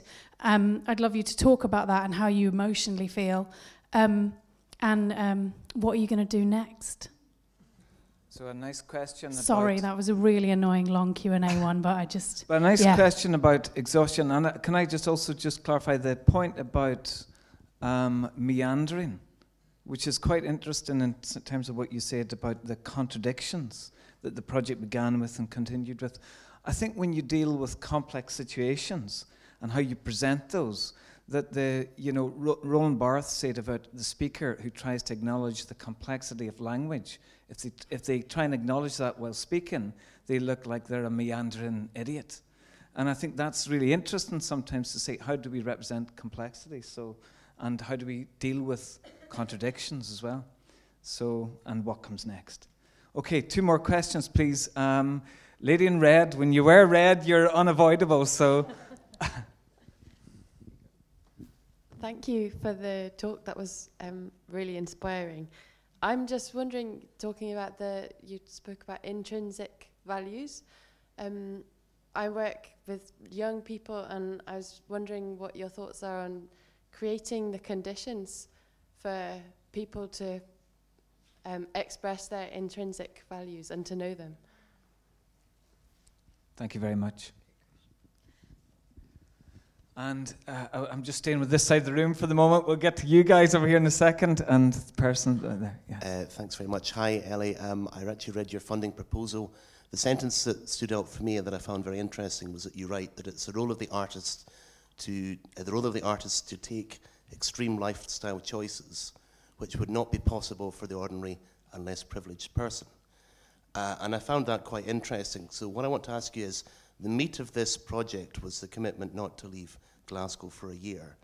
And as has come through in your talk, you seem to acknowledge that the life you were living was in many respects more privileged in terms of financial s- uh, stability and so on than, say, an unemployed person or an asylum seeker. So I, I really want to explore why do you consider not leaving Glasgow for a year to be an example of an extreme lifestyle choice, which only the artist is in a position to take? Thanks. So maybe we could, uh, maybe you could, maybe that's a good one to respond with, and to say, is that how you would define it, and uh, and if so, how does it become extreme? Um, yeah, I mean, I think that the reason this was so extreme was because of the fact that I had so many commitments outside the city. I mean, it was specific to my life, um, and that that created all sorts of tensions that I had to sort of embody all year and actually like embodying all of those contradictions channeling and the, the like i said at the very very beginning of the talk which seems so long ago now so sorry uh, was that um, there was no escape for me from this project because i'd set this framework that even when i was awake in the night worrying about my family, that was part of it. That anxiety was channeling that was all part of it. So it, it was ex- it was extreme, and I, for me, um, and I think like in terms of how the maybe the mental health problems that I got as a result of the project would be less like somebody who hasn't been able to leave the city for social, economic reasons, more like a migrant who couldn't leave for however many reasons, who was thinking always about somewhere else, somewhere else in the world. Um, and the anxiety of not being able to go there if you need to. So that was what was kind of extreme for me. Um, so maybe that feeds into the first question. that I mean, I it has been the most exhausting thing. And actually, I didn't put this in my talk; it would have made it even longer. But I, I think like the, um, in the first few months, I was trying to do more things like social things and sort of having a normal life. But just the sheer amount of pressure, I just got to the point where I just couldn't take any time off. Like, I just could not have any days off. So I, I counted 12 days off that I had. Five were at Christmas, but then I realised I was actually working on two of those days over Christmas anyway, so it's less than 12. But and those were only when people came to visit me and sort of forced me to stop because it, I just could not stop. Like there were so many things that I wanted to, to achieve before the end of the year, and that I just felt so much like pressure to do that, and that was incredibly unhealthy. And like even I was just last night when I couldn't sleep in bed again, like I was just thinking, even since the 27th of December, which is when I started working after Christmas, like I've just worked flat out since then, and that's even like more than 10 days in a row. Like that's not normal, but that was just a snapshot of what my year's been like. So it's yeah, it, it's not sustainable. so, so maybe just to take the tail end of your question, which was to say, and, and what comes next, maybe I could add a wee question to that, which is just to say, Elliot, in the light of what you've said, uh, and also in response to what the gentleman said, how do we define this as extreme? Uh, I think it's clear to anybody listening to you that you have put yourself through, with a great deal of rigor, through a really hard time. And yet, at the same time, I think you want us to embrace the possibility that the the creative outlook gifts something to the activist. So if we're trying to pitch that to the activist going forward, what advice are you kind of giving yourself about how you how you're good to yourself or how you take on what you've learned from this? But how do you endure with what's good about what you've done and set aside what has been, you know, pushed you to an edge? Um, yeah, something that was actually, uh, I think all of the, the conflict that that I felt was, um, well, it was the, the, all the things about my commitments to people outside the city, but it was also um,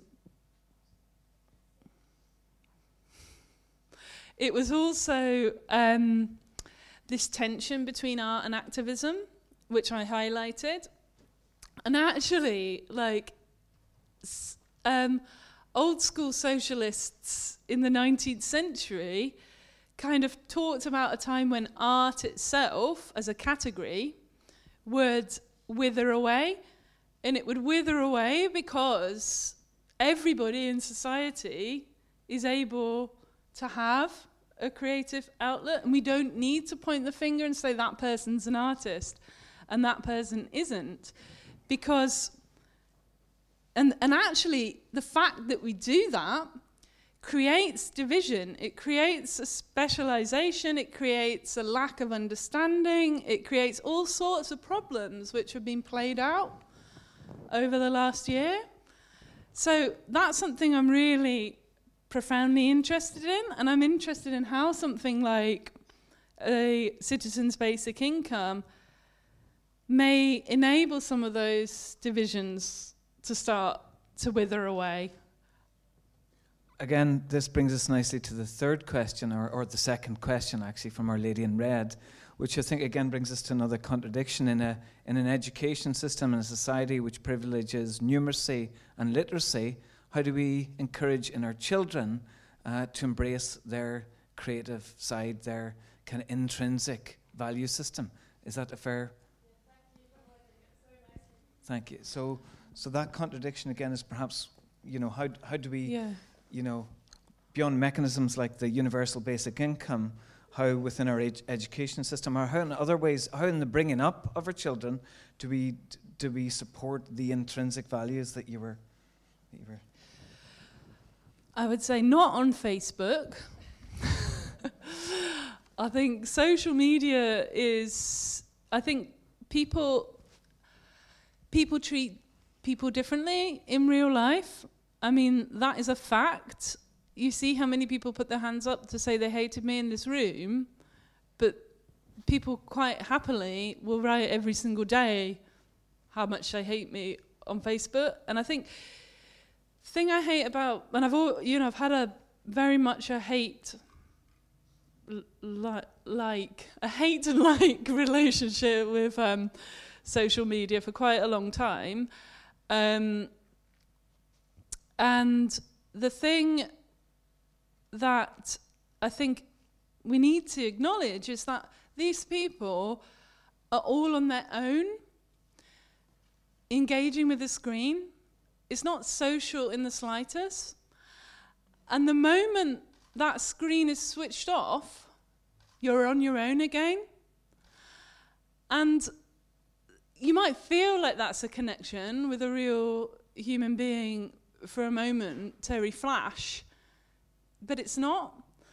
So I think we need to create situations, as many situations as possible, where people come together in real life. So one thing I, that's why I organised the talk today, was exactly for that reason. Um, and that's probably also why these questions that I'm getting on uh, the web feed are probably going to be a hell of a lot more hostile. We'll try to get oh the good ones. Okay, we'll try and get onto them.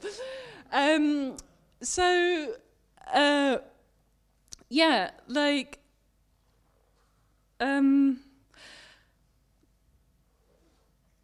yeah, one of the things I one of the, one of the things I th- sort of thought last year is that actually social media is only useful for arranging instances of meeting up in real life. But I mean, it's a beast out of control. It's a totally a beast out of control. So, yeah, I think that that's the, the number one thing, really. Meeting in people in real life. And notwithstanding that, uh, thanks, Kevin, for the questions we've just received. And we are live streaming, and it's great that we are also receiving questions from online. So, Ellie, I'm going to hand those to you to pick one to answer. And could I ask for three more questions from the room, please, if there are three more questions. If we could get a microphone to the lady dead centre here, uh, the back. Um, first of all, I want to apologise, um, Ellie, as a Glaswegian, if you're feeling that you don't belong to Glasgow, because I hope you do, and I hope in the last year that you felt that. I can understand why some people responded to um, what you posted initially, but we don't need to go over all that again, because I'm sure you've spent enough time in that. But what I was curious about is you spent a lot of time focusing on transport. And that's obviously a passion of yours and something that you're um, an activist in, and that's great. Glasgow has many issues, um, and we need activists to deal with a lot of those mm. issues. And one of the things that stood out for me that you talked about was car owners. You've seen that as a privilege, yet you're a homeowner. Mm. And cars are so cheap yeah. now. You know, I mean, much cheaper than even a mortgage for people to hire. I'm just, I think perception is everything. So I'm curious to know from one activist to another why, for instance, housing isn't something that you wanted to get involved in, mm. but public transport is. And personally, I use public transport every day, and I'm a car owner, and I find that I come all the way from Drumchapel into the city centre of Glasgow. And I have no problem with the public transport.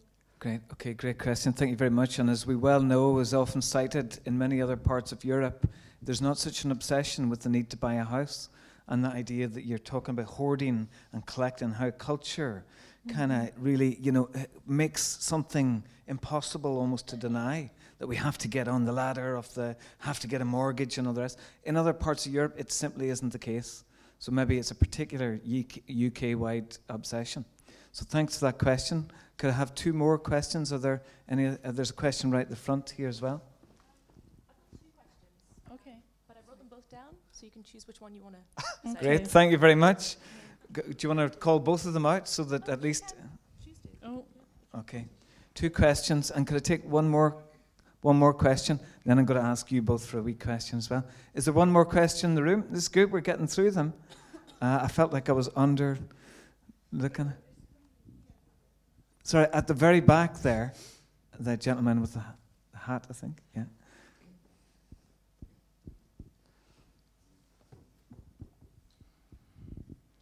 Hi, uh, this relates to a question earlier um, regarding a question uh, regarding making objects. Um, given that um, you as an artist and there are other artists in the room, I presume, that are also uh, non-makers per se, um, and they've made the choice to be non-makers in order not to engage with uh, the capitalist system within the the art world. Um, how would you how would you frame um, your stance on a, an artist not engaging in the art system, the capitalist art system?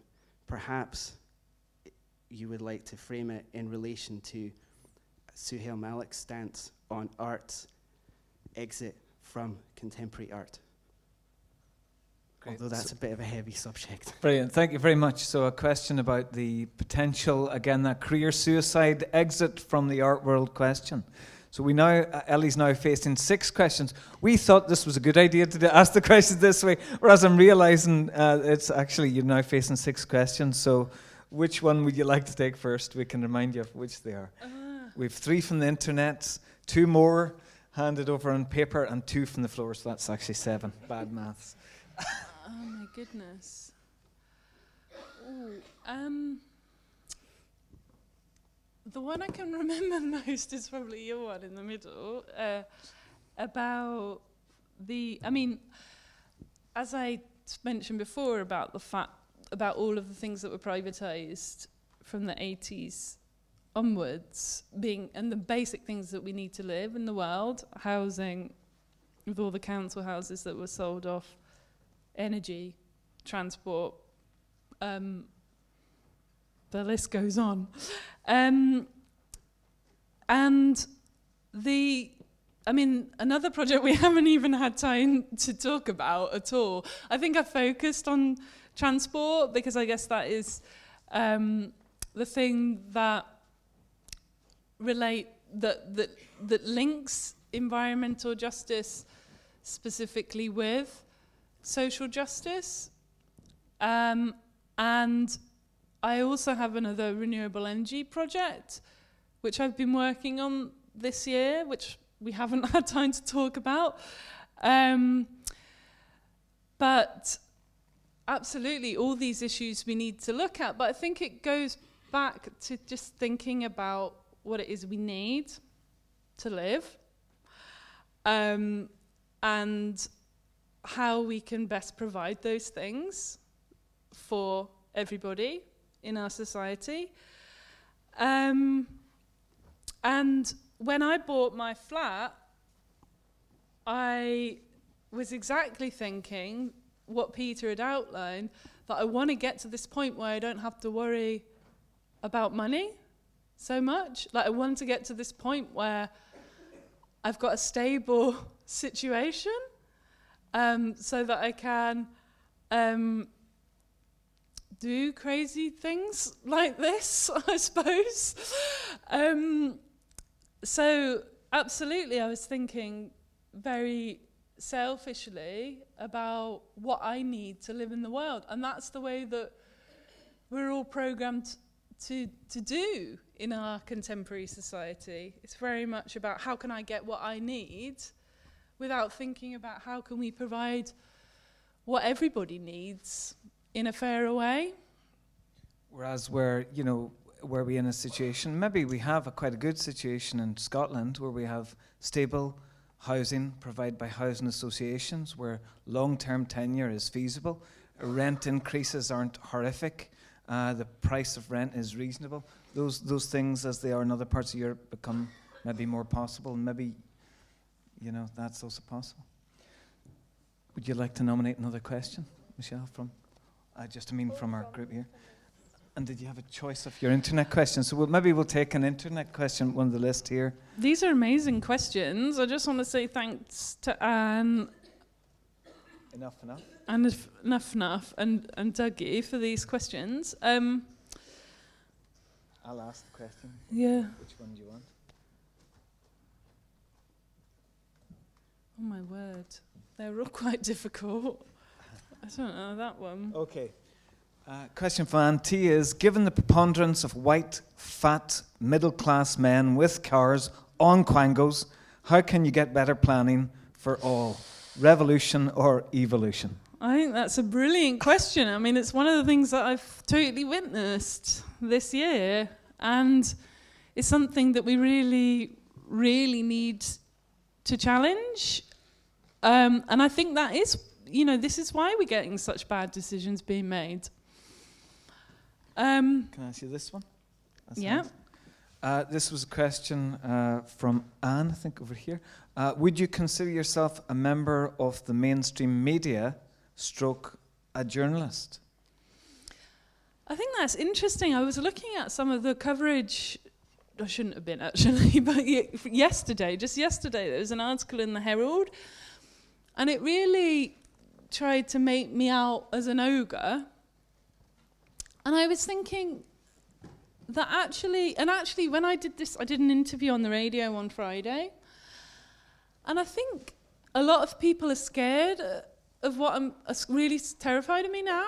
And actually, like one of the things I wrote down quite a lot last year was there's nothing more dangerous with a, than a woman with nothing to lose. And I feel like I kind of broke through that threshold to the point where I can say the unsayable now, and I will. And these, a lot of people are, are very, very, very terrified by that, especially people who want to protect their privilege. And that is why I think the media are, are continuing to make me into this ogre and probably will continue to make me into an ogre. So, no, I don't consider myself to be part of it. I could consider myself to, to be challenging it.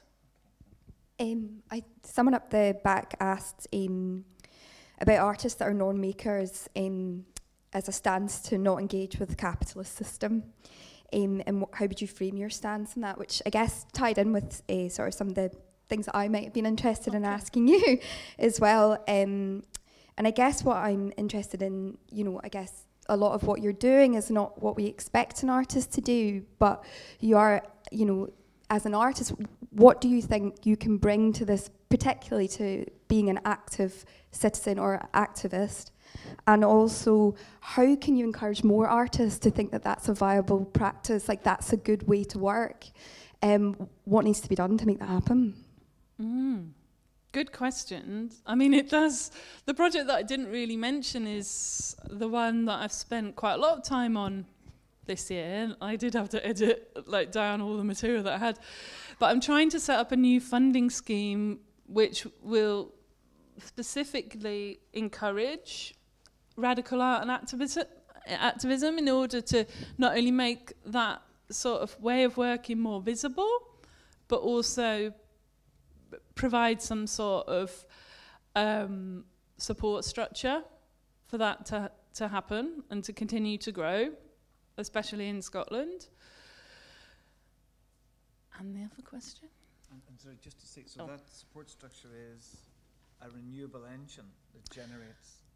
Yeah, I guess the idea is based on, I mean, redistributing wealth from the proceeds of um, selling energy. So, redistributing that through grants. We don't know exactly how the how the grant scheme will work at the moment, but there's been a lot of meetings this year to to work out what the aims and values of the organisation would be, and we have got to the point where we're now set up as a community benefit society, which is a form of cooperative that is um, constituted so that it can only re- redistribute its wealth in a in a certain way. So slow progress is being made on that, but it is epic. But you know, I think this is this is a lifelong project, another lifelong project that I've got, and it's going to take that long to to get it to to take over the Yeah, world. I mean, I think I think that that leads to the kind of. Uh, I suppose m- my interest as president of Scottish Artists Union is the sort of role of artists within society and how artists can maintain careers in what is currently very precarious working situation for artists. Um, so I see um, Ellie's Radical Renewable Art and Activism Fund as, as a, a real kind of beacon of a way that artists can. I mean, th- I think within this project, the the criticism that Creative Scotland um, kind of um, had for funding Ellie raises a lot of issues about you know who should get funded, what should get funded. These are all kind of in the ether, um, and it is good that we're talking about this kind of thing. Um, so yeah, I think I think it is an issue of of how do we as a society support people who are innovators, who are creative, who do want to make changes, who do want to think out the box. And I mean, I think it's becoming more recognised within society that as we are dealing with precarious, precarious working situations where many, many um, um, occupations are dealing with what are now to be considered as uh, zero hours contracts. I mean, we can look within further education and higher education with a, a sort of impending crisis on those kind of fronts. How, how do we fund um, these kind of alternative, well, they're not really alternative lifestyles, but how do we fund people to, to um, maintain lifestyles and operate within, you know, our society? And this is, these are really kind of interesting underlying issues within within Ellie's whole project. Um, I did actually prepare a, a, a question, um, and again, it's to do with um, artists within higher education. I mean, I, I myself, as an artist who worked at Edinburgh College of Art um, about 15 or so years ago, and I left because I was, um, you know, working as many part-time lecturers were at the time when you would um, work uh, over the course of a year and you wouldn't know um, if you were working the next year, you wouldn't get told until August, the month before, when you would start in September if you had a job. I mean, I, th- I, I left and went on and did other things, and I'm a freelance practicing artist. But I look at people working within higher education, see the, you know, there's been strikes here in Glasgow by the, the art students, the, the lowering of, um, you know, professional input, um, and uh, you know, lecturers having con- continually more difficult situations to deal with, which I think, again, uh, Ellie's um, project has really highlighted this. So, anyway, my question was um, what do you think your project has highlighted about the role of higher education establishments and how they support their staff? Because, I mean, basically, I think what Ellie has, has done in a way has been what in the past would have been called taking a sabbatical.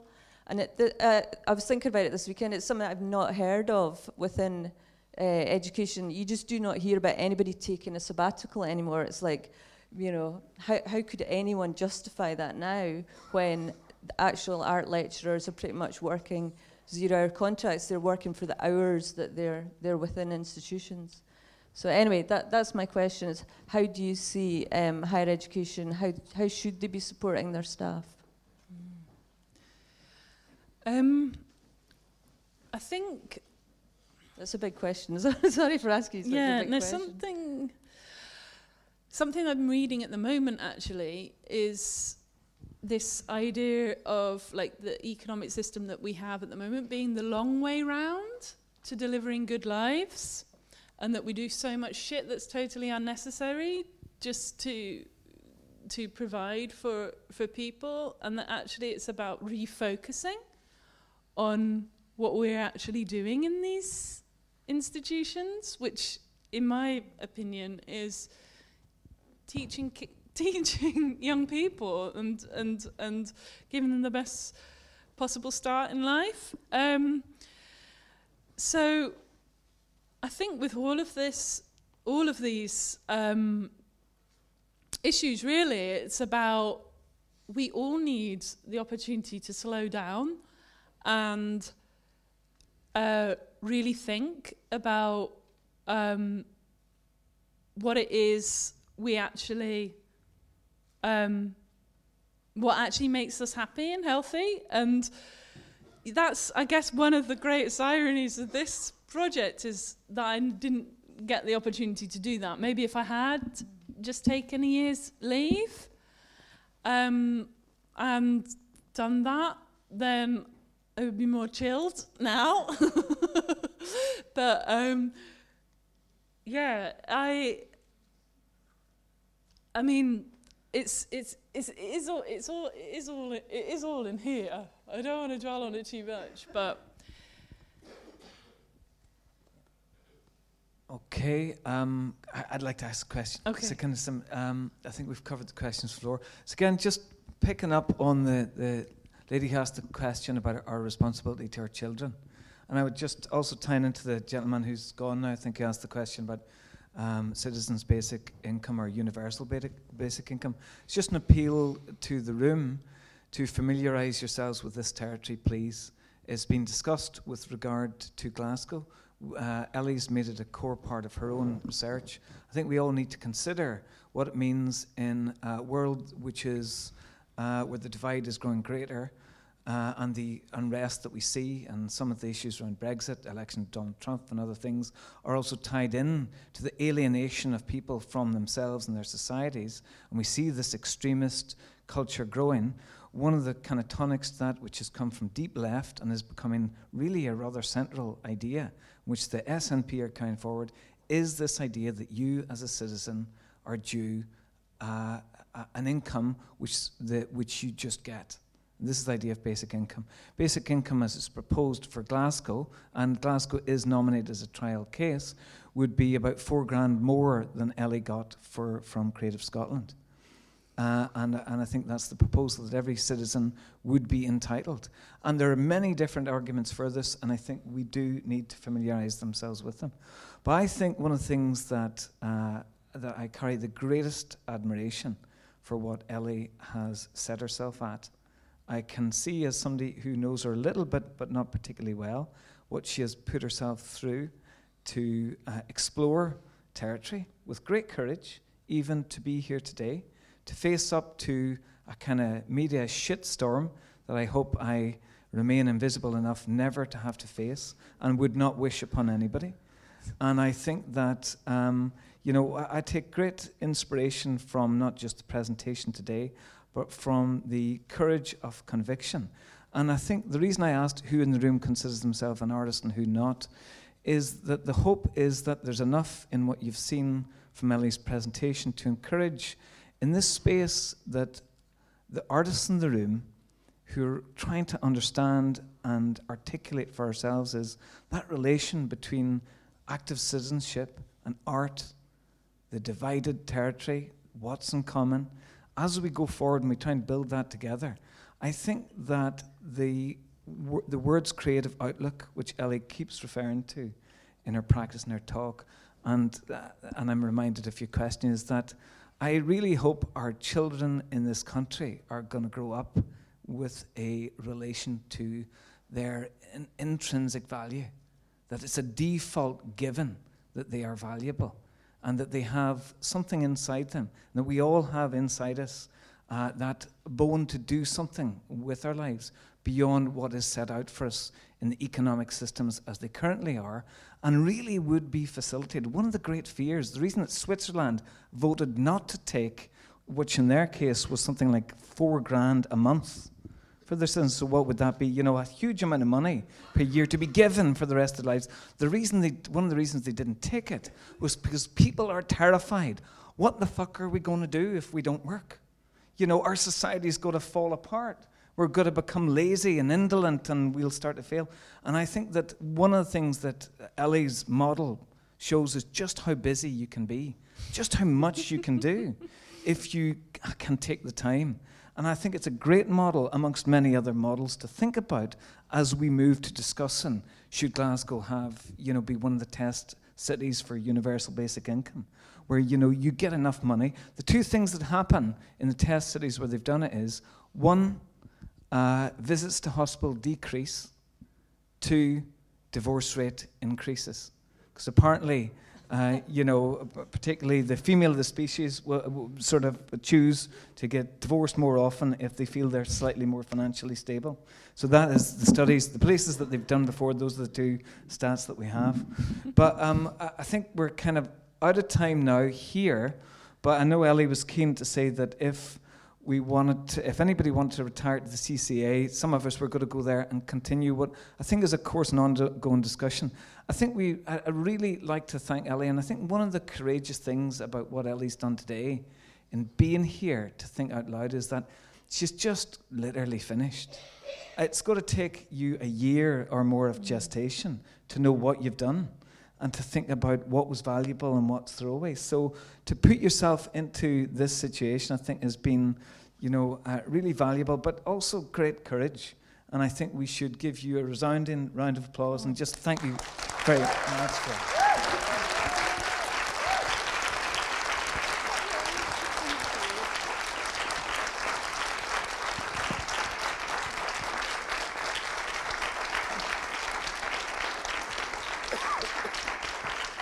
Where's our list of thank yous? I've got a few thank yous. Thank you to these guys. Thank you to all of you. Thank you to Creative Scotland. Thank you to Creative Carbon Scotland, who funded £100 for the cost of the venue. Um, and thank you to Kevin and Stuart and Neil, who's been taking pictures. And that's all, I think. So, yeah, thank you very much for coming.